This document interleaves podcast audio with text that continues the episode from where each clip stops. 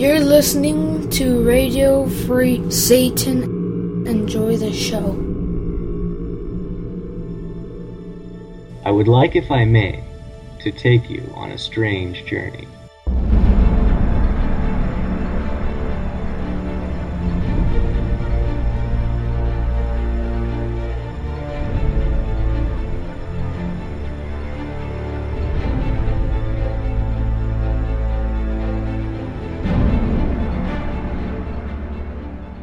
Welcome to Nine Cents. Nine Cents is a satanic perspective of our modern world. I'm your host, Adam Campbell. It is great to have you. It's November 18th, and I've got a great show for you this week. Before I dive into the show as usual, let me give you a little bit of, uh, you know, my week rundown. It's actually really, really busy. Um, well, let's say today I decided to work on a pumpkin ale, and I've had this gigantic pumpkin sitting in my house since before Halloween from our garden. It was really, really gigantic and sort of knobby on the outside and everything. And I, I, I was looking at it like, I don't want to carve it. I think I'm going to somehow do something with it. I'll probably make pumpkin pies with it. And then I made my uh, pumpkin spice porter like I do every year, and it didn't end up as good as it did last year. And so I didn't really get my pumpkin beer fix as a home brewer that I wanted this year. And so I thought, well, why don't I just make a pumpkin beer from my own pumpkins? And it's, you know, you have cooks who love to cook at home and cook out of their garden, and it's sort of that next level. Uh, you don't want to, at least I don't want to buy commercial created beer because it sucks.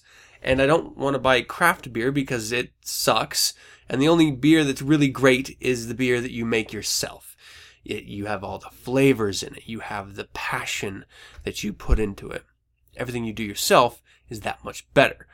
Uh, generally, I've had some mistakes, to be honest. Uh, but with this pumpkin one, I had to slice up the pumpkin and bake the pumpkin, scrape out the innards, sift it, mix it, and then uh, hours and hours later, I finally finished this first batch of my own pumpkin ale, and the gravity reading wasn't very high. I, I'm afraid it doesn't have enough natural sugar in the pumpkin, and I didn't really take that into account as much as I probably should have. So, you know, we're going to have to see in another week or two what the final gravity reading, and, and basically what that tells you is how much alcohol percentage is actually in the beer itself. I mean, one of the things you drink for is first and foremost the flavor and the body of the beer. But you also like to catch a buzz from time to time. And if you can't catch a buzz, really all you have is sort of this weak pumpkin ale, which, you know, it might taste good. I don't know. I'm always I'm always hesitant whenever I do something the first time by myself. I mean, I literally just walked into the uh, the local brew store. I was like, "Look, I need these grains and I need these hops and I need um, uh, this equipment so I can sort of put this batch together." And it was the first time I ever really did something from scratch myself. So I'm going to make a point to let you know how good or how bad it is when it's ready for consumption. But again, that's going to be in like six weeks before I even tap it. So if it is bad, then I will, you know, I have my notes so I can sort of adjust the recipe appropriately next year and uh, have some more Campbell pumpkin ale. I don't know. Homebrewing is, you know, it's one of those things that you really do feel like this mad alchemist. you sort of mix together these really mundane uh, ingredients and it creates something bold, something flavorful, with a little bit of a kick enough to give you a nice, nice buzz. I mean, you, I had my, my nephew came over for dinner the other day and it was always really great seeing him. And he, was like, you know, I love coming over here because I literally have to have like two beers and I am good for the day. like he just catches the buzz because he's drinking real beer instead of that commercially made swill that we're just always forced on us uh, as a society. Terrible and that that follows suit with anything. So if it is at all possible, make your own beer and uh, even wine if you have the patience and time. And ultimately your own food and and everything like that. I actually had a, a really interesting comment on a social networking site where I was commenting on my garden, and he was like, uh, this comment from this other uh, gentleman. He was like, you know, it's surprising. I, I, you know, you seem like a man's man. I didn't expect you to work in a garden.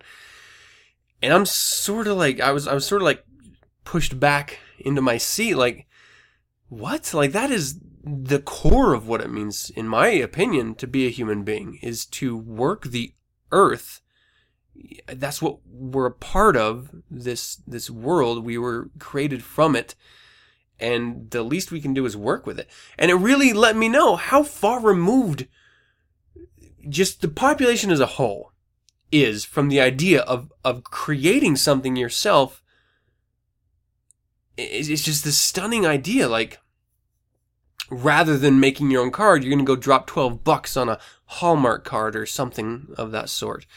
Rather than coming up with your own clever message or something personal, you just sort of look for the closest message on that card and then hand it to someone. So literally all the thought that went into it was picking the best out of three and dropping your cash on the table and then just handing the card. Like, why don't you just make your own card? Why don't you, if you're gonna have people over, make your own dinner for them? It's so much more personal and important. And, and certainly there's times when you, it's just beyond you that you cannot possibly, like if it's your, uh, lover or, or kid or family member's birthday and they want something that's just far too beyond your capacity to create. Of course, you're gonna have to drop your money on it. Um, if you just don't want to work and you want to go out to a nice restaurant, that's awesome. But you also have to keep in mind that we are creatures of this planet and it, it's kind of all handed to us on a platter. All it takes is a little effort. And I think this is a larger conversation about just, just mankind and, and our society as a whole. Get off your asses, people. Be a part of living. Because uh, really, sitting back and watching reality TV shows or uh, I hate to say it, listening to podcasts isn't really living at all. I mean, I give you an hour plus or minus a week to sort of take your mind off of it, but I'm hoping, hoping that the rest of the week you're out there doing things, not just listening to other podcasts. I'm all you need. all right, so let's talk about uh, Cross. Yes, so this comic I just uh, fleshed out the mock-up I'm working on the cover still. I'm not quite there yet with it. Uh, I, I want it to be good. And I actually flipped a big ass rock on the artists and um, uh, copy editors because I completely rewrote all of the dialogue in this story, in this first issue of this story. And I, they were all, they had everything colored and everything. I told them, you know what? Scratch it. I want you to re-ink it and I panel by panel gave them specifics. I want you to re-ink it per these specifics. And I want it black and white. I don't want it color at all. And so they kind of have to scramble and go back from the ground floor. So it's probably going to take a little longer than I expected, but that's because I, if I'm going to put my name on it and it's going to be my story and it's going to be put out there to you, I want it to be the best product that it can be. Um, period.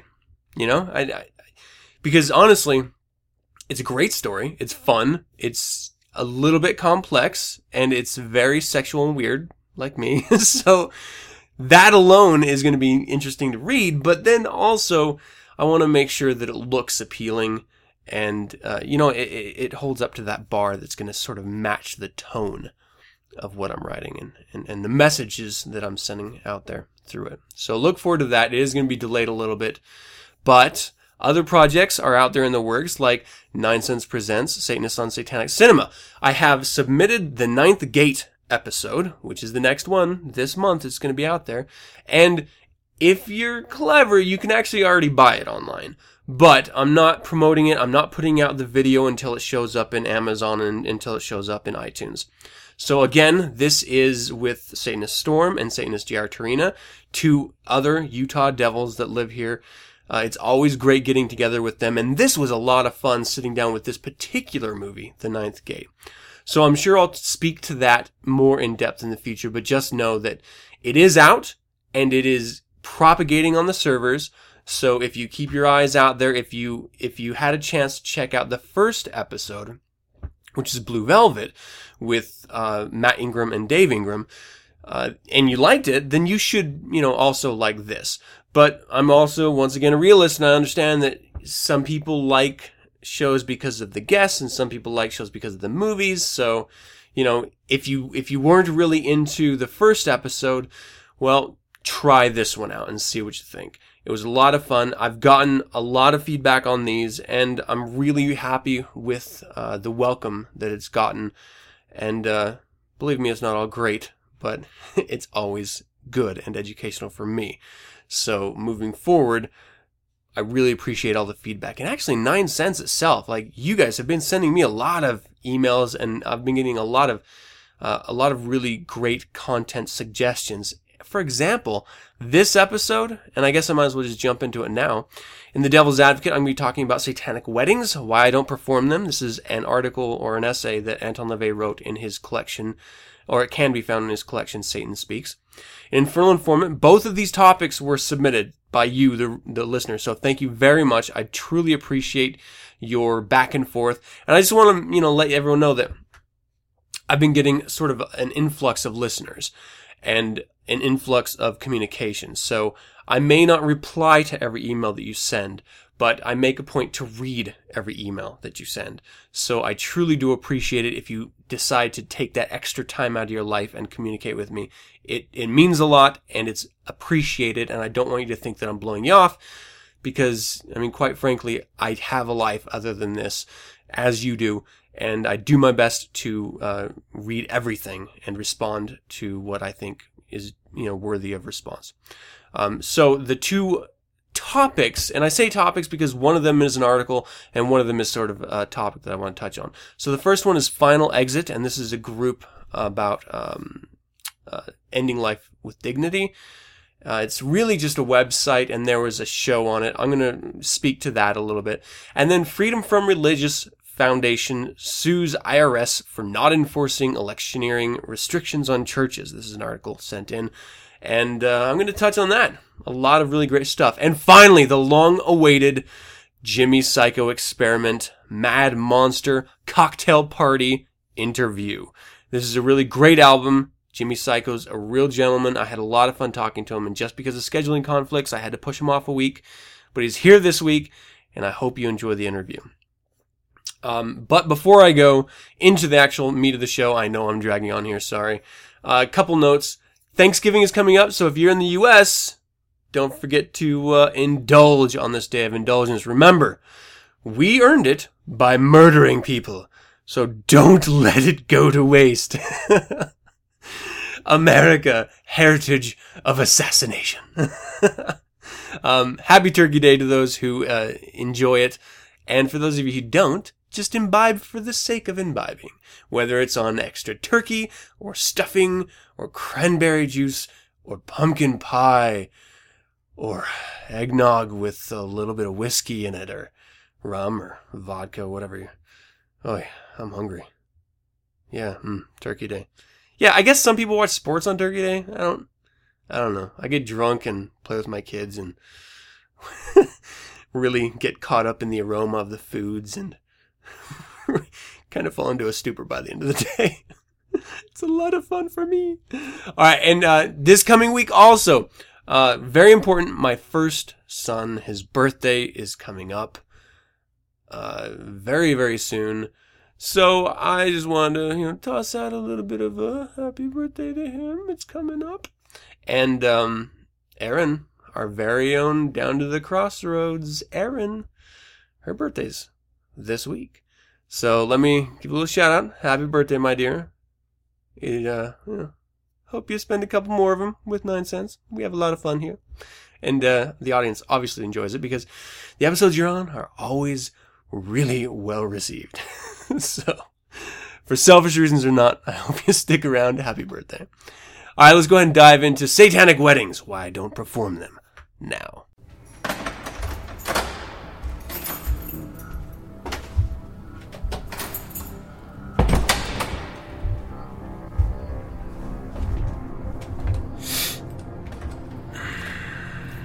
You say why?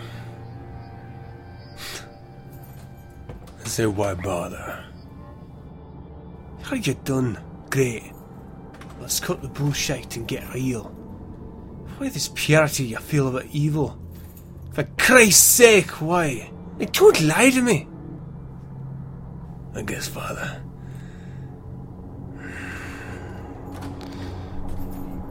You gotta feel that old nick in your soul. And it becomes clear.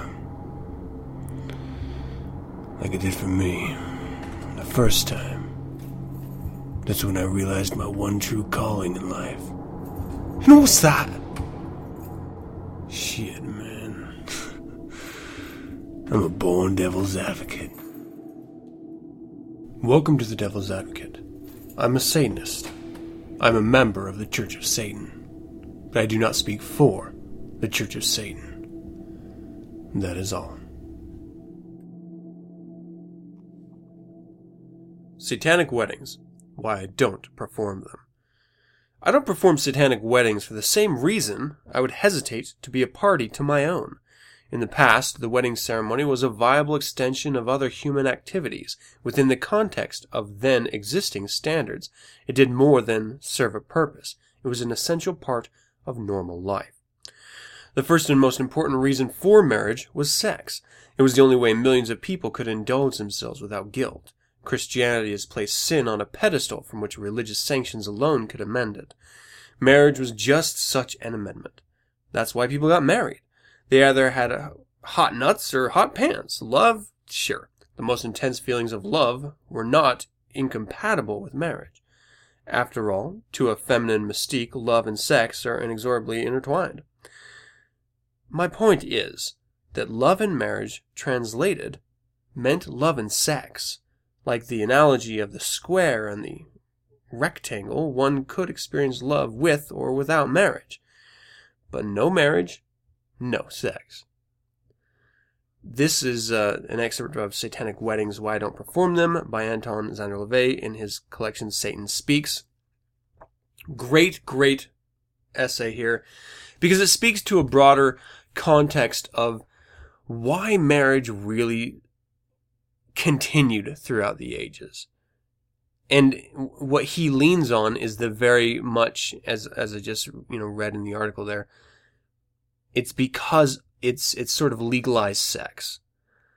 And you know, when when we exited the farms and the industrial revolution swept in and we all you know became trapped with these Victorian morals, we were as a culture told that if you got married, your woman would have to please you. It was legal rape in some cases, some very bad cases, actually. And that actually carries through in a lot of religious institutions to this day, shockingly enough. And I always think it's hilarious that the people who seem to never even have any requirement for marriage are the ones fighting hardest for it, homosexuals. Now, I get the equality thing, but when you think about what marriage really is and, and why it was, you know, or how it was used by humankind, it doesn't really seem like something you want to do. And yet here I am, a married man. so, being married allows you, in the context Anton LaVey is speaking to, to have sex. And so why would you want to officiate something like that when the premise itself is absurd? And how can you ever expect to find true love or compatibility or sexual gratification with someone whom you really don't know that well and certainly whom you have never had sex with prior to marriage, right? Uh-huh. Huh? Right? certainly as times have changed and as sex has become more open and communication has opened up, these ideas, in my opinion, become less relevant. But in this context, they are brilliant. he speaks to the idea that, well, if you want to uh, have the best sex, you have to be able to summon your own satanic demon. And certainly what he's not speaking to is actually like drawing a pentagram in a circle and conjuring up a demon. He's talking about imagining your perfect lover uh, whatever it is. And if you cannot do that through masturbation and through self involvement, if you cannot do that for yourself, and this is actually something that I've spoken to in, in other contexts, uh, just with being a good lover. If you can't do that for yourself, how can you ever expect someone else to do it for you? Or for you to be lucky enough to find that one other person that's going to do that weird shit that you like to do. so, it, you know, he, he's sort of tongue in cheek there. He's like, well, you know, in that context, I'm all for satanic weddings. uh, yeah, masturbation, good stuff. So, I mean, this, the, the sole thing he's speaking to here is, is, is marriage and as it relates to love, as it relates to sex. And, you know, he does bring up some other things like, um, making a note that the more structured the ritual of the marriage, uh, the big, the chapel, the, you know, all, all, the expensive flowers and the huge guest lists and, and all the food and, and all the music and everything, the more formal and the more celebrated it is, you're sort of setting a standard at the very beginning of your relationship. Now, ideally, if you're going to be going into this, you're going to be going into it for the long haul, unless you're, you know, a money grubbing whore, and that could be guy or girl, uh, just after the other person's money. Uh, but if you are going into it with the best of intentions, why would you, and he sort of speaks to this here, why would you start with the grandest of the grand? Because what do you have to look forward to after that? You're going to be going back to their one apartment flat, sharing a toilet with someone that you'd never seen shit before, but guess what? You're going to see it now. And more to your pain, you're going to smell it. So next time you're going down to give that BJ that you really didn't want to have to give, but you kind of feel obligated because you are married now, and you're right next to that ass. Now you have a smell to put to it. and it's just, you don't want to be in that position if you don't have to. Uh, uh, I don't know. And, you know, to put some sort of personal context into this whole thing, uh, marriage is a struggle. It's something that it's not easy and it's something you work on. And it's something you have to be willing to work on because we're all human beings. We're all very selfish. We're all self-involved and we all want what we want. And to compromise can be challenging at times.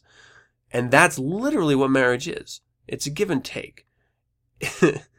this article is really great for the context. I think as, as our culture has, has separated from those ideas of marriage equals the ability to have sex, and we are now in a world where 13 year olds are getting pregnant and becoming mothers, and, and, and everyone seems to be okay with that. But we don't want to teach uh, safe sex in schools because we might have prevented said pregnancy and motherhood. And we have uh, shambles of a family unit out there with one parent often raising children and the divorce rate higher than ever.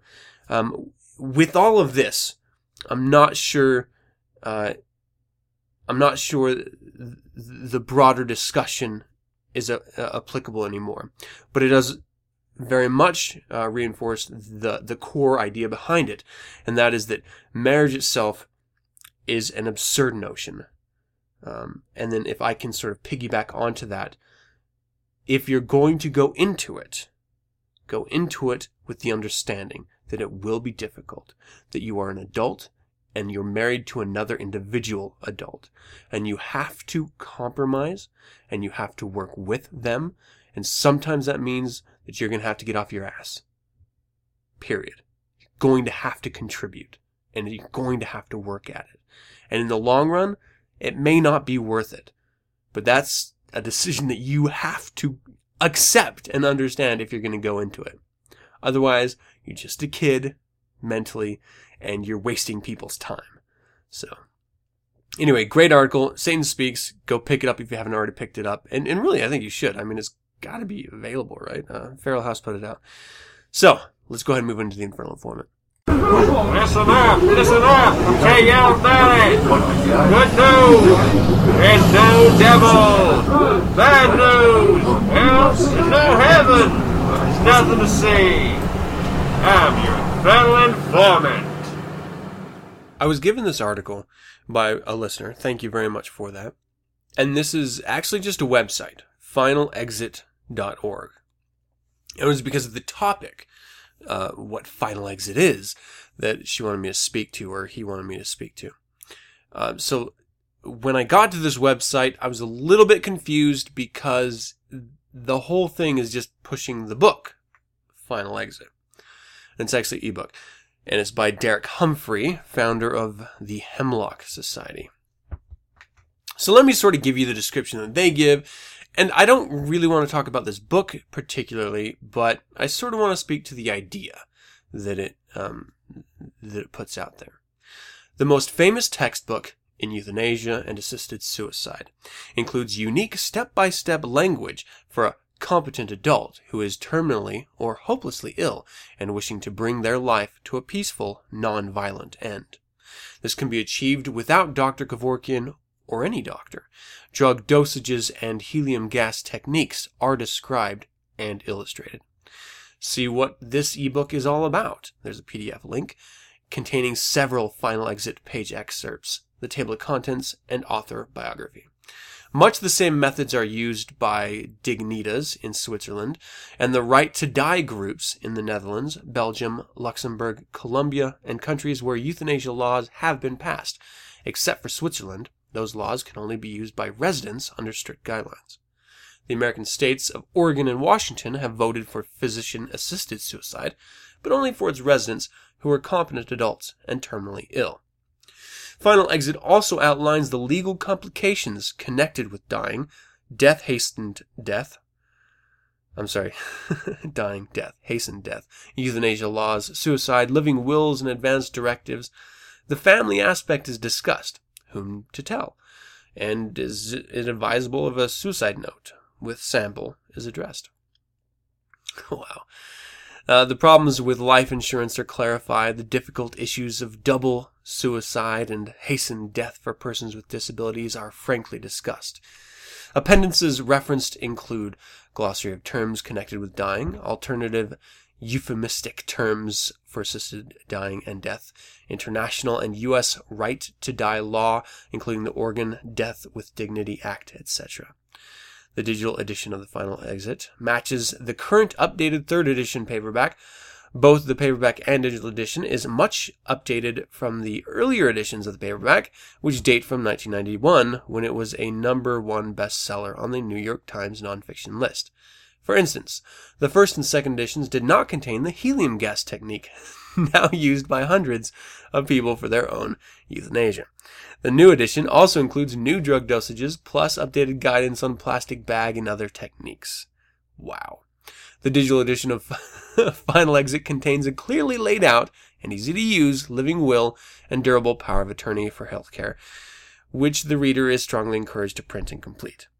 The tragic lessons of Terri Schiavo's 14 long years trapped in a persistent vegetative state and the ugly fight over her fate must not be lost on us.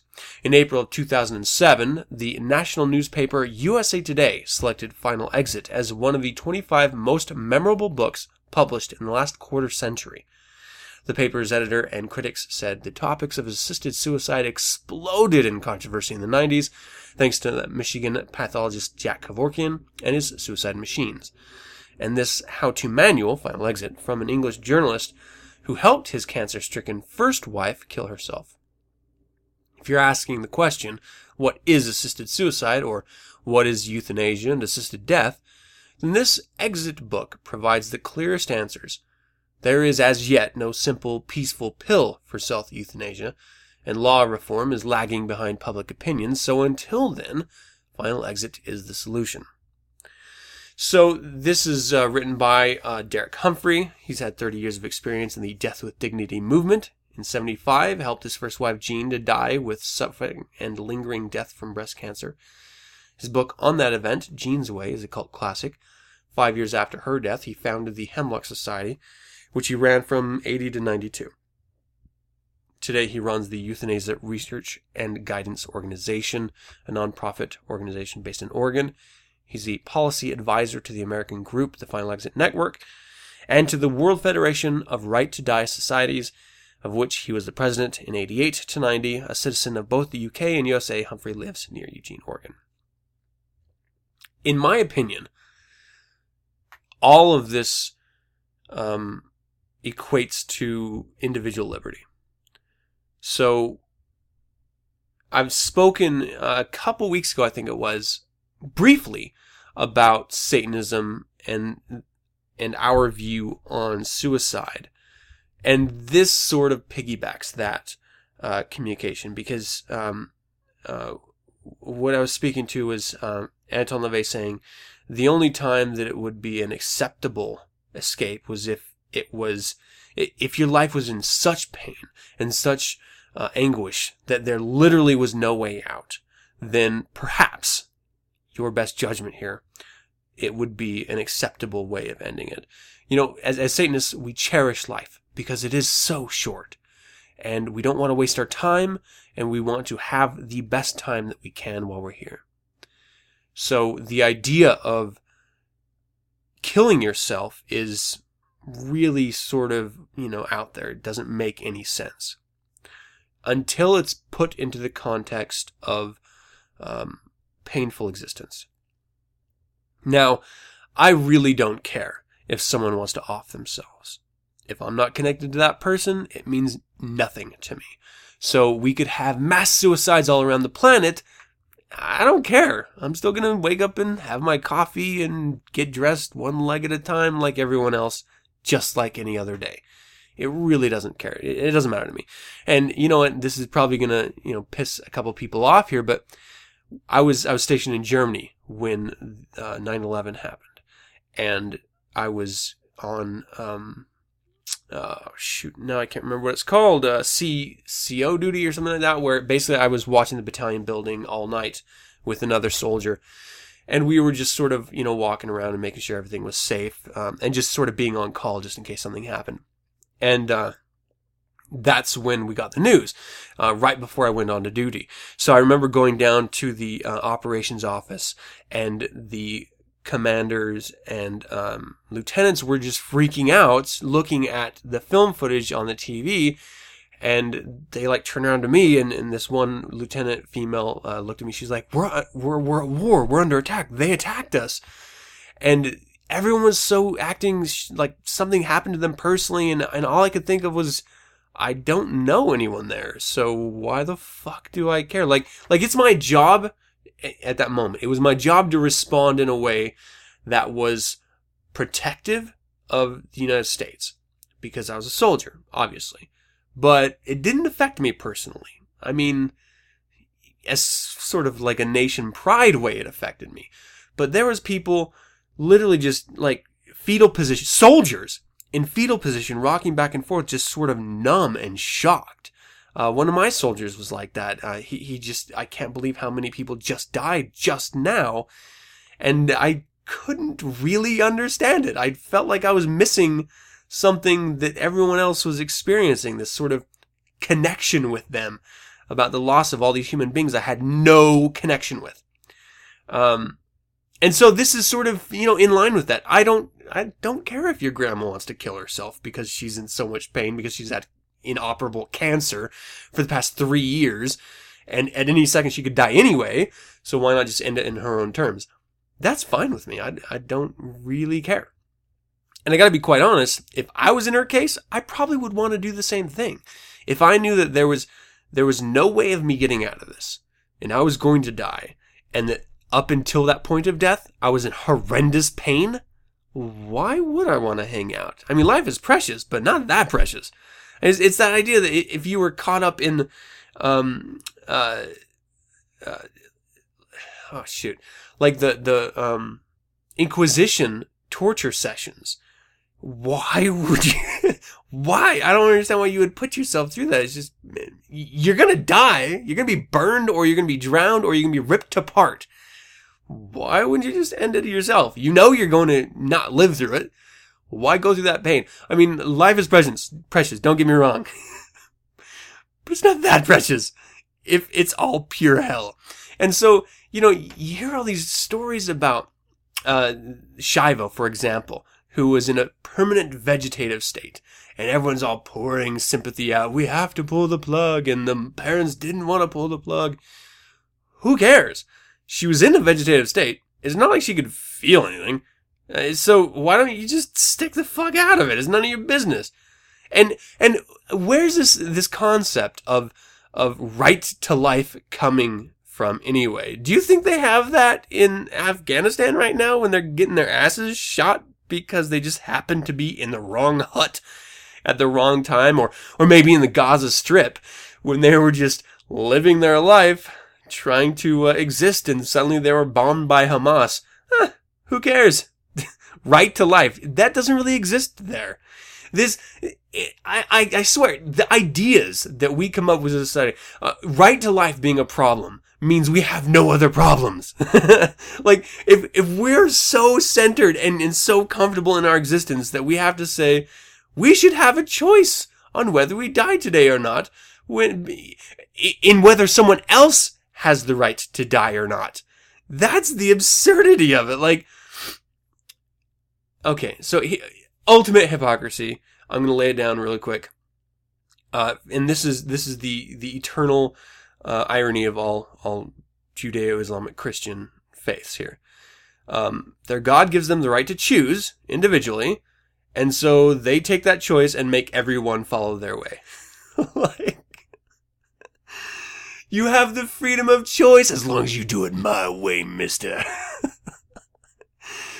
and these are the people that are like, no, Jesus. Okay, on one hand, they're like, at least they're consistent, right? Let's make sure every little sperm lives and creates a life, and let's make sure no one can kill themselves in any possible way up until the time Jesus accepts them. it's insane, right? Like, you would think that they would want that sort of turnaround economically. they need the turnaround. They're going to be bringing in all this extra life that no one wants to have. They've got to stop life from existing in older areas, right? I mean, let's just talk plain economics. If you're in the US and you're on Social Security, we're going to be paying for you that much longer. Just let them end it. And then you can act like you care about all these fetuses that other people want to abort until, of course, they become human beings and start crying in the real world. And then you forget about them and, you know, let the other people worry about it. It's crazy. Why are we so concerned with other people's lives? Like, eh, this really comes, in my opinion, it, follows through that whole drug argument. If you want to um, smoke crack and ruin your life, I don't care. Legalize it. Let them, and let's get them off the planet. The sooner the better. Why are we getting in the way of people destructing when they want to destruct? Like, it, it doesn't make any sense to me. Legalize all drugs. Heroin. Let people overdose every single day because you know what? That means one less retard that I have to deal with on this planet. And yeah, it might be your kid. And yes, it might be a mistake, but they decided to make that mistake. That was a conscious choice. And if you didn't raise them to understand uh, consequence, that's kind of on you. And yeah, it might be your really close friend or a family member, but you are not them. And that is their choice. And you have to accept that sometimes people just don't want to live. And uh, that doesn't make your life any less worth living or more worth living, unless, of course, you're me. In which case, I kind of think it does. like I'm, I kind of feel better, like thinking, ah, oh, well, that's one more breath I get to take that someone else isn't going to take. Because we're just ruining our planet. I feel like eventually we're all going to be living in these sort of bubbles so we can have breathable air. Certainly not in my lifetime, but you know, it's sort of one of those sci-fi things I see in the future. Uh, overpopulation. It's going to happen. So why are we stopping it? Let people kill themselves. Uh, I have no problems with it. And this is my kids. See? And this is where my own hypocrisy comes into play. Because until they're no longer kids, it's my responsibility. And so I do take time to teach consequence and reward. And I certainly let them know that as challenging as they think life is at this moment, um, there's going to be moments that are going to be much harder, but also much more wonderful. Um, and y- y- you have to let them know. And if at the end of the day, they still hear what you're saying and they decide to take that step, there's nothing you can do about it. And certainly legislation preventing people from suicide is as laughable as preventing people from smoking weed if they want to smoke weed, or from doing any illegal activity that they want to do. They're gonna do it anyway. Let them self-destruct. Who cares? Those of us who have self-worth, we're gonna be reaping the benefits of not having these uh, sort of vermin around. Let's deal with it, huh? So anyway, I'm sorry. This is a long uh, sort of rant on not just euthanasia and, and right to die uh, with dignity, but I mean, I don't, I don't really know what to say to this except that I agree that people should have the right to kill themselves off if they want to, because that's their choice and not mine. So why the fuck do I care? You know, that, I mean, that's kind of how I see it anyway. All right, let's go ahead and go to the second article here. This is uh, the Daily Page. Freedom from Religion Foundation sues IRS for not enforcing electioneering restrictions on churches. This is by Judith Davidoff, posted Wednesday, the 14th of November. On the heels of a presidential election in which hundreds of preachers publicly promised to flout Internal Revenue Service rules by endorsing candidates from the pulpit, the Madison based Freedom from Religion Foundation filed suit against the IRS for failing to enforce electioneering restrictions against churches and religious organizations.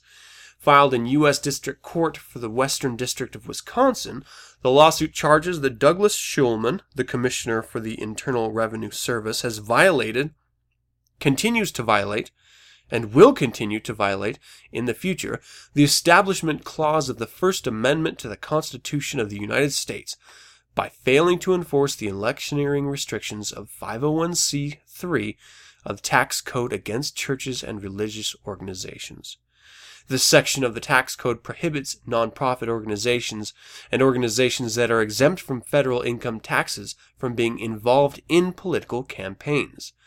The lawsuit cites open and notorious violations of these electioneering restrictions by churches since 2008, including blatantly partisan full page ads from the Billy Graham Evangelistic Association that ran in papers throughout the country leading up to the November 6th election. Mean, that's kind of the whole religious right movement is political. Overt political. In the ad, Graham urges people to vote for those who protect the sanctity of life and support the biblical definition of marriage between man and a woman. Annie Laurie Gaylor, co-president of the Freedom from Religious Foundation, says everybody knows what he was talking about. Obama endorsing same-sex marriage. Gaylor says the IRS needs to consider the ad in context, including the fact that Graham met with Republican presidential candidate Mitt Romney and reportedly told him, I'll do all I can to help you, and you can quote me on that. He just did. That's what the IRS has to look at, says Gaylor. It's the whole picture. The lawsuit also charges that the IRS's failure to enforce these electioneering laws violates the equal protection rights of other nonprofits barred from engaging in political activity. The non enforcement of the electioneering restrictions against churches and other religious organizations constitutes preferential treatment to churches and religious organizations that are not provided to other tax exempt organizations, including the FFRF, which are required to comply with the electioneering restrictions.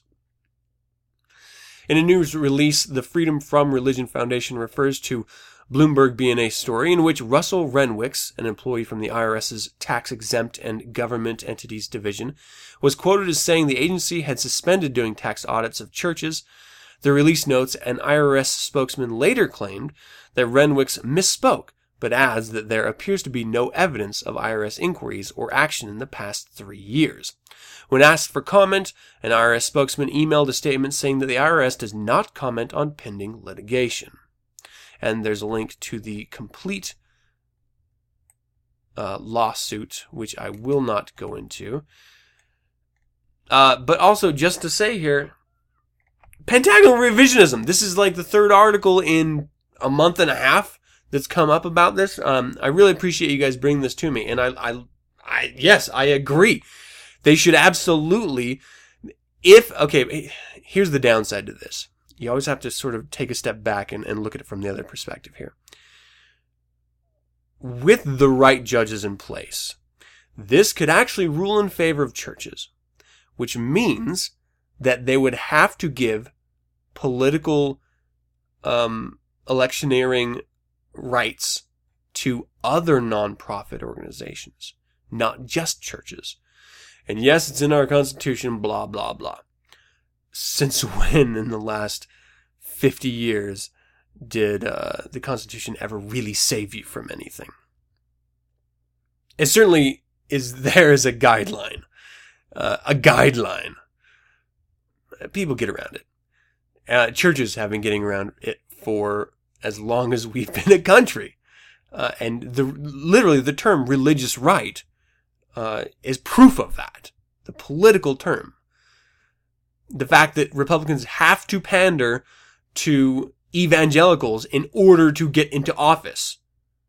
Proof positive that religion has an ass ton of involvement. And uh, if you don't know, that's actually a lot in politics. And yeah, they're not paying taxes. But if we, if we go down this road, we have to really be sure that they're going to file, uh, against the IRS and make them start, uh, taxing churches when they do put out ads like this. We have to make sure they're going to do that. Because if they do not, if the stars are not aligned and if we do not have the right people in the decision making seats, then we're going to open up the doors for them to overtly. I mean, you have to realize the Supreme Court said that corporations are people, man. The most absurd notion. Corporations are allowed to put infinite amount of money into elections. What's a church? It's just another corporation, except they don't have to pay taxes. So now we're actually opening the door by legislation like this for them to legally become just like any other corporation. Except they don't have to pay taxes and they to throw as much money as they want. It's, it's sort of this, you know, the door swings both ways situation. Yeah, it could mean that in, you know, this crazy world that we hope at some point in our lives we're going to live in, where churches are not going to be able to either have tax exempt status or be involved in politics.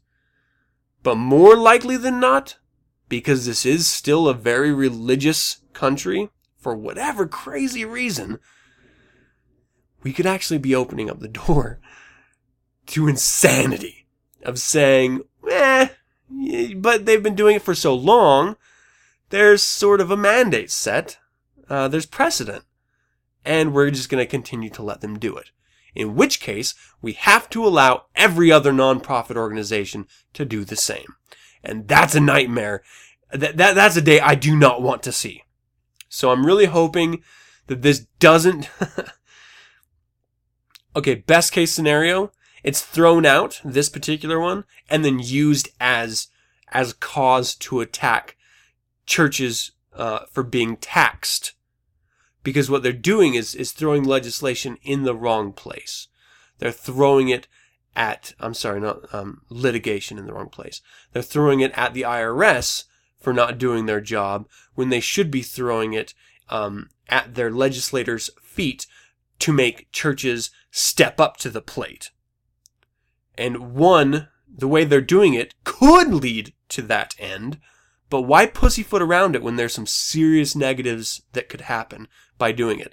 When you could just go straight to the source and say, look, if you are going to be a church in this country and you are going to put out political propaganda and you're going to intervene with elections, then you lose your tax exempt status. And from the moment of your creation to your current day, you owe us X amount in taxes. If you pay it, then continue with your electioneering. That's fine. If you do not, you are no longer a church and you are no longer allowed to exist. It's pretty damn simple. That's what I want to see. I don't want to see the IRS because the IRS is just doing what the people and government want them to do.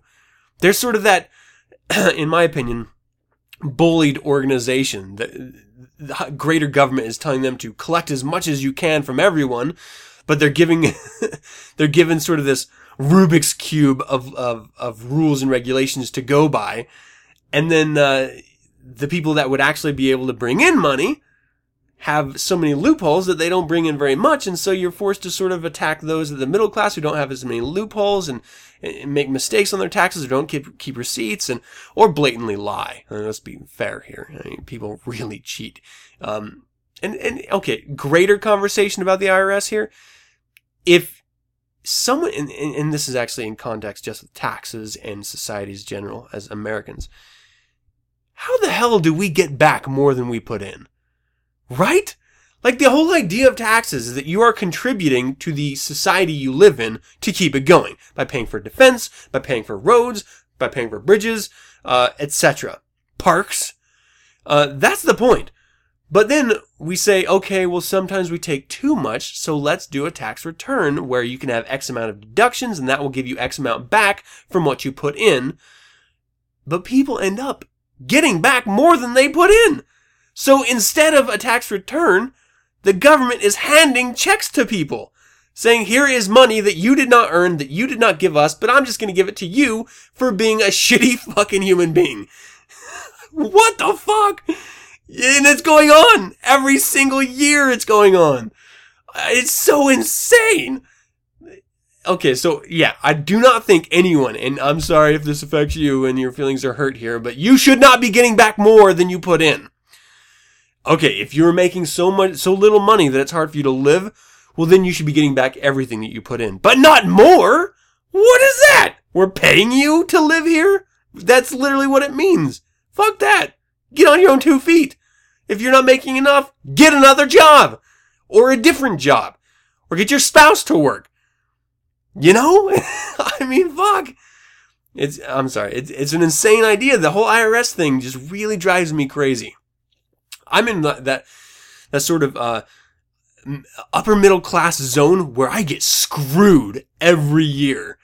I make more than I ever have, but not enough to get any return. And so I'm always on that sort of verge of I'm going to end up owing or I'm going to get a little bit back of what I put in. I get screwed every year because I work my ass off. Why the hell are people who aren't working their asses off and this is not everyone, but getting back more than they put in. That doesn't make sense. We're paying them to do nothing. That drives me crazy. And then we get them all benefits, uh, help, uh, social help and, and food programs. And it's just like, fuck, man, when, when, when are we going to just cut the leeches loose?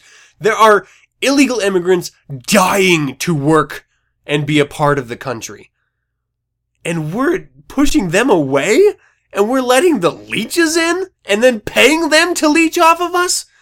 This is insanity! I say, open up the borders. Let everyone that's going to contribute get their asses in here and contribute. And those of you who are leeching off the society and not contributing at all, get the fuck out. It's that simple. And it's not like I have anything against you, whatever ethnicity or or ancestry you come from or, or sexual orientation. I don't care. You either contribute to the society or you don't. And if you do, then stay here and work like everyone else. And if you don't, get out. There are countries out there that will accept you happily. Not here. At least not with me. Wow. And I was talking about the IRS and churches a second ago. How the hell did that happen? All right, let's go ahead and stop this rambling. Uh, give your ears a bit of a break here. Uh, I, I, have a really great interview with Jimmy Psycho. I'm going to give you right now in the creature feature. Enjoy it, people. Oh God! No, just me. Did you know that after the heart stops beating, the brain can function for well over seven minutes? We got six more minutes to play. Why are you screaming when I haven't even cut you yet? Welcome to Creature Feature. Welcome to another Creature Feature. Today I'm being joined by Jimmy Psycho. I heard his Mad Monster Cocktail Party album after it was released, and I had to get him on the show. Jimmy, how are you? I'm doing great, doing great uh, here in uh, warm, sunny uh, Los Angeles, California right now. Just got to rub it in. I just got dumped with snow last night, and everything is covered with like six inches or more. So yeah, a little jealous. All right, so I'm I really really dug the Mad Monster Cocktail Party album. Uh, I downloaded it, and I, I'm not really much of a um a, a tiki uh, sort of lounge guy, and so I put it in while we were eating dinner, and I just found myself grooving to these tracks, and even my my kids were like, "Oh, that's that's the Monsters," and you know they like recognize these tunes, so we were all just sort of really really th- just thrilled with with how it didn't really detract from conversation but it kind of pulled us away at moments. And so uh, a lot of fun man. Oh, awesome! Glad you enjoy it. Yeah, you know, it was, it was a lot of fun to, to put this thing together too, because uh, you know, I listen to like a lot of uh, like horror movie soundtracks whenever I'm just like having some downtime and stuff like that, and yeah, so there's definitely a, a familiarity with, with some of these tunes. Like you know, somebody I'm sure you know everybody's heard them at some point or the other in various incarnations. yeah even if they don't know where it's from they'll definitely be Yeah. recognizable well um, before we dive into the the album because i did want to play a track from it let's let's talk a little bit about you uh, can you tell tell uh, the audience a little bit about yourself Oh well, um, I was, I was actually I was born and raised in Ohio, and then uh, I, I started my band, uh, Psychocharger. Actually, started down in Miami Beach, and uh, from there I went moved up to New York City, where kind of really the, the band kind of made a lot of headway in like uh, the local music scene up there. And then uh, you know over time, just kind of made my way uh, from New York City to upstate New York, where uh, great group of people up there. I, and I, you actually had them on your show, the the Cocktail Vultures. Yeah. Um, good good group of people up there, and uh, so yeah, I uh, hung out with them up there for a while, and then uh, finally made my way out to L.A. And uh, Psychocharger's going on out here now, and then in the interim between uh, the time I was putting together. Uh, the, the Jimmy Psycho experiment stuff, or before Psychocharger, the West Coast division of Psychocharger, as, as it's called, uh, got started. I, I kind of had this idea in my head for like a couple years to do this, like you know, horror lounge, you know, release kind of thing. And so I kind of used that, that downtime to finally sit down and put these tunes together.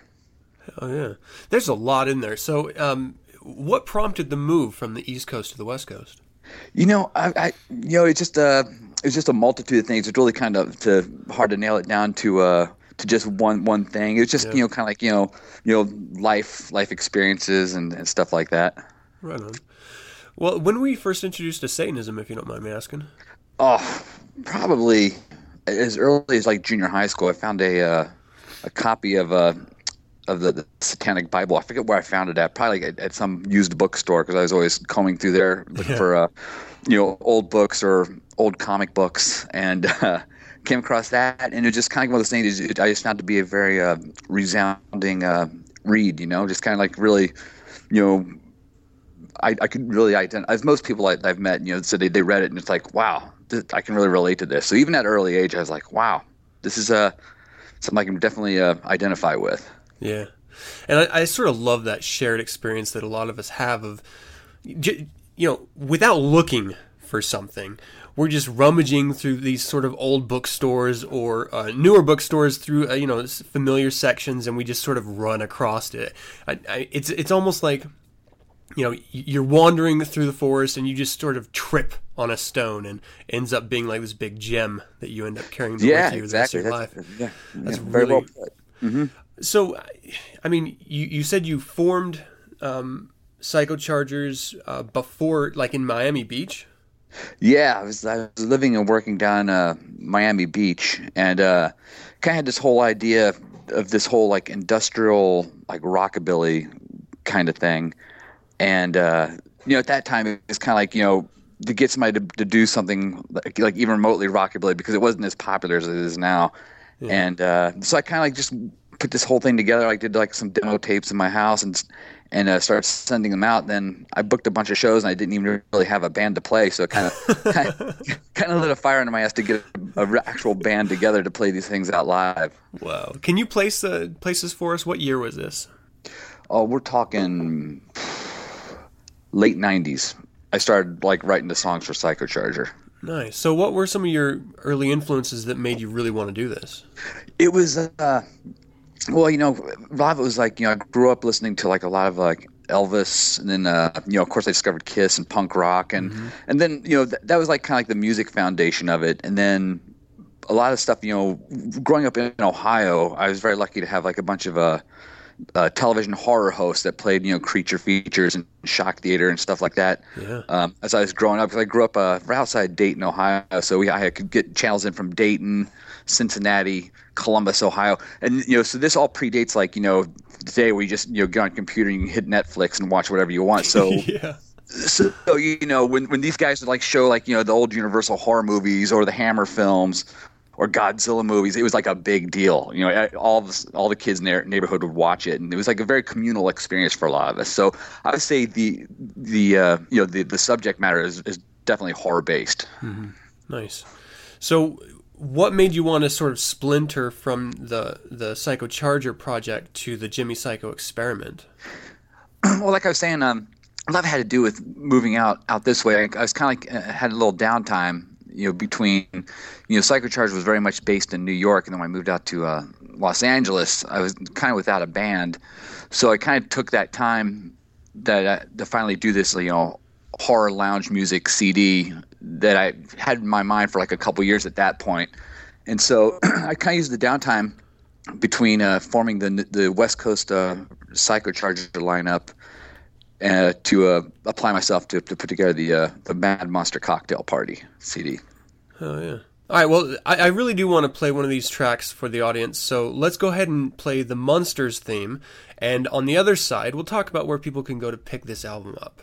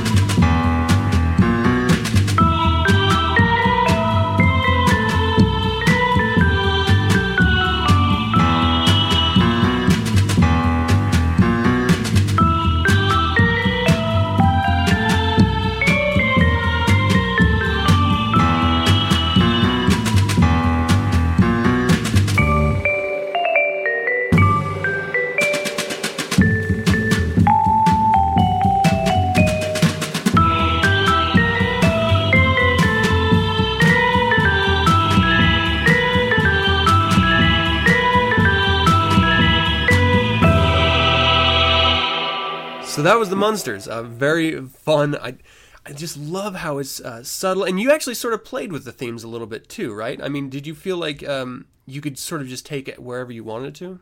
Oh, yeah, that, that's a really good question, and and you know, a lot of these songs. I kind of realized I really did, you know, try to do a little maneuvering around w- with them because you know, really a lot of these songs, like the Munster song theme, is really you know when you if you were to download it like the original version, it's only like a minute thirty seconds long. You know, so a lot of these a lot of these songs are relatively short songs. So I, I really wanted to try to expand them out a little bit. So yeah, I, I kind of took a few liberties here and there to kind of make them a little bit longer. Did you did you find any of them more challenging than others? Well, I'll I'll tell you what. Uh, yeah, tub- like tubular bells and uh, the phantasm theme. Th- those. See, I come from a, a rock and roll kind of background, and you know, it's all four four. Like tubular bells is like is like in like six eighths time. It's like in this weird time signature. And uh, yeah, there's there's a little bit of cussing going on trying to to put that one together for sure. Now that's actually the theme from The Exorcist, right? yes, exactly. So I mean, these are just iconic sounds, uh, and, and done in a really fun way. So where can people go to pick up uh, Mad Monster Cocktail Party? Well, you they can get a good listen of it. Uh, I got like a couple tracks streaming online at uh, jimmypsycho.com, and it's uh you can purchase it right there on, on the website, and the, the links for like iTunes. I think it's on Amazon now, and it'll, it'll pretty much be everywhere you can download. But I'd love it if they would buy the physical CD because the artwork is uh is, is, is something special. My my good friends uh, Peter and uh, Dennis they they put that together for me. Very cool. All right, is there anywhere they can go to, to see the artwork? Is it the same website? Yep, same website. Okay. Yeah, I would I would absolutely suggest people to go out there and listen to it before diving in. But I can guarantee once you have listened to it, uh, it's sort of a must if you ever entertain or if you ever just want to uh, sit back with some music in the background and uh, enjoy the company of whomever you're with. Uh, it's a lot of fun. But that is not the only thing that we can talk about. I mean, you also have uh, some other projects coming up, right? Right, right. I got the uh, working on uh, the new Psychocharger CD, and I got that. That's that's probably maybe 60, 70 percent done. And then you know, uh, being out here in LA, I've encountered some uh, filmmakers. I'm writing some tunes for uh, you know some independent horror films out here. So you know, always up to something wacky for sure. Is it ever intimidating if when someone comes up to you for, say, a movie, uh, for scoring it or for doing some, you know, songs for it? Do you ever feel obligated to deliver something in their vision, or do they just sort of give you creative, you know, control over it? Yeah, you know, on, honestly, you know, when I first started doing it, it was like uh it, it yeah, it was a little intimidating because you know, you you you realize that what a huge uh, even for like like these quote small independent films, it, it ends up being a very big production with how many people they get involved with it and how many people are actually involved in putting these these movies together. So when I got tapped to do uh the song for the movie Chillerama, you know, I was like going, oh my gosh, what I get myself into, you know, and, and it, yeah, there's moments where I was like going, I- don't know, I, I don't know what I'm going to put together here. And so, you know, I put like a little demo and then I'd send it off to him before I, you know, before I would invest too much into it. You know, I kind of say, well, this is kind of like what I'm working on. What do you think? And they're like, oh, it's great. Run with it, run with it. And so, yeah, and uh, that's usually, but yeah, it- it's it's a pretty daunting undertaking when when you first uh, start talking with these guys about doing something. Very cool. Well, I mean, would it be too bold to see if we could uh, get a teaser of that, uh, you know, a little taste uh, track of that new album you're putting out? Yeah, yeah, yeah. Go ahead. Be all good. It's all good. All right, so I'm going to play a track from the new, yet to be released album that you're still working on called Go Die. And uh, on the other end of that, I want to maybe ask you a little bit uh, about a Jello wrestling show that you got involved with. So Yeah. let's hear it.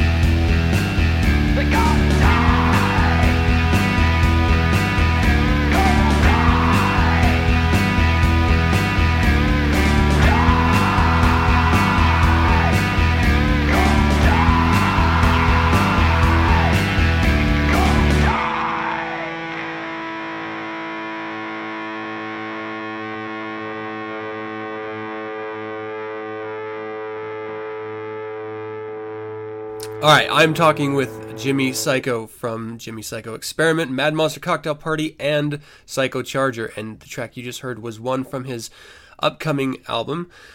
Go Die is the name of the track. Uh, badass tunes, man. I mean, I, you know, Thank you. I'm sort of stumbling over myself here because whenever I hear uh, a musician who uh, you know goes into like punk, I don't know. I'm always expecting it to be someone uh, who just sort of knows power chords and how to scream into a mic. I, I, I appreciate punk, and I actually have an affinity for a lot of punk bands. Um, but I, I mean, you, you really are a, a good musician, and so, and especially when you're sort of crossing that sort of genre as a musician uh, into lounge music and uh, uh, film music. I mean, that's that's a huge range uh, for for someone who could easily be pigeonholed into just horror punk or something like that. Oh, thank you. I appreciate it. It was really nice. All right, so I did hear that you were involved in a burlesque Jello wrestling show. How did that come about? Okay, so here's here's how this all started. Um, Psychocharger came out to play uh, Los Angeles um, like just over two years ago, and the uh, the person that, that ended up promoting the show or putting the show together is uh, Courtney Cruz, and so you know she and I stayed in touch over the years, and then when I moved out here, she she's been putting on uh, burlesque shows for like you know a number of years out here. So when I moved out here, you know she was talking about putting together this. Uh, Jello wrestling slash burlesque show, and it, it, it, it's pretty ingenious too because if, if anybody watches uh, professional wrestling, you know the, you know all the wrestlers have like the big ring entrance, you know. Yeah, yeah. So w- when the girls come out to wrestle, the, their ring entrance is their burlesque routine. Oh wow. So, so yeah, so and, and I, I have the best seat in the house because I get to be the referee. oh no. yeah, and, and so it's not just like girls, you know, you know, doing burlesque and wrestling, but they, they do them as uh, pop culture characters. Probably the biggest one we did was uh, the the comic book Vixen show, where you had uh, uh, one girl dressed up as uh, Venom from the Spider-Man movies, and then she wrestled the Joker. So. Uh, yeah, and it's it's been going great. So it's just been really a lot of fun to work with, beyond the creative end of that, and uh, and actually participating in the, in the live show. So that's kind of how all that came together. So where can people go to check that out? Well, there is a website for it. It's uh, devilsplaygroundla.com, and uh, there's a show every month. Every month, and it's always you know the theme always changes. Uh, we did comic book victim, uh, vixens. We did uh, Star Wrestling Wars, where it was Star Wars characters uh, wrestling against Star Trek characters. so That's it- awesome. it, it's it's a hoot, man. It's it's a lot of fun, and I encourage anybody that, happens to be around LA, you know, you know, when we're doing this show to to come check it out because it is a lot of fun. And actually, the show has uh, been up to San Francisco, and it's going to be down in San Diego, I believe, on December 29th. So if anybody's down that way on that on that date. But uh, we'd love to take it to other cities. So if anybody out there is listening, uh, drop us a line. You know, we bring it to your town. Hell yeah. That's fantastic. Well, Jimmy, thank you so much for joining me. I've I've had a lot of fun and I really, really do enjoy your music. Oh, thank you. Thanks a lot. I appreciate it. And, and once again, great podcast, though, I have to say. It's, it's a good thing you're up to there. I appreciate that. Um, all right, so jimmypsycho.com. Go check it out. Pick up Mad Monster Cocktail Party and any of the other Psycho Charger albums available there. And uh, I'm looking forward to this new album. Uh, you've got a, a dedicated fan now. Oh, awesome. Thanks a lot, Adam. I appreciate it. Yep, until we can uh, meet again or, or chat, uh, hail Satan, man. And that's it for another show. I hope you enjoyed it. I would love to hear from you. Visit the website 9centspodcast.com and send your correspondence to info at 9centspodcast.com. Let me know of any suggestions, critiques, corrections, or general comments you might have. The holidays are rapidly approaching, and 9 Cents has provided. From Asp Apparel's official 9 Cents clothing and accessories found at aspapparel.com to my children's book, How Crow Got a Scare Bag, found at crow.adamppcampbell.com. Also, my new project, 9 Cents Presents Satanists on Satanic Cinema, found at satanists.on What could be better than the holidays with 9 cents? Really? Seriously, can you think of anything that would possibly be better? Spread the word. Help support the show. Make a statement without saying a word. You can visit the SatanNet Facebook, Google Plus, Twitter, or MySpace page for 9 cents and get updated on weekly topics. Listen to the show at RadioFreeSatan.com or download the show Monday nights via my RSS feed found at 9centspodcast.com. We're also on Last.fm, Stitcher, Spotify, and YouTube, so check us out there as well. You can subscribe to 9 Cents via iTunes by searching 9 Cents, and don't forget to leave a rating or comment if you do. If you'd like to learn more about the Church of Satan, and why wouldn't you?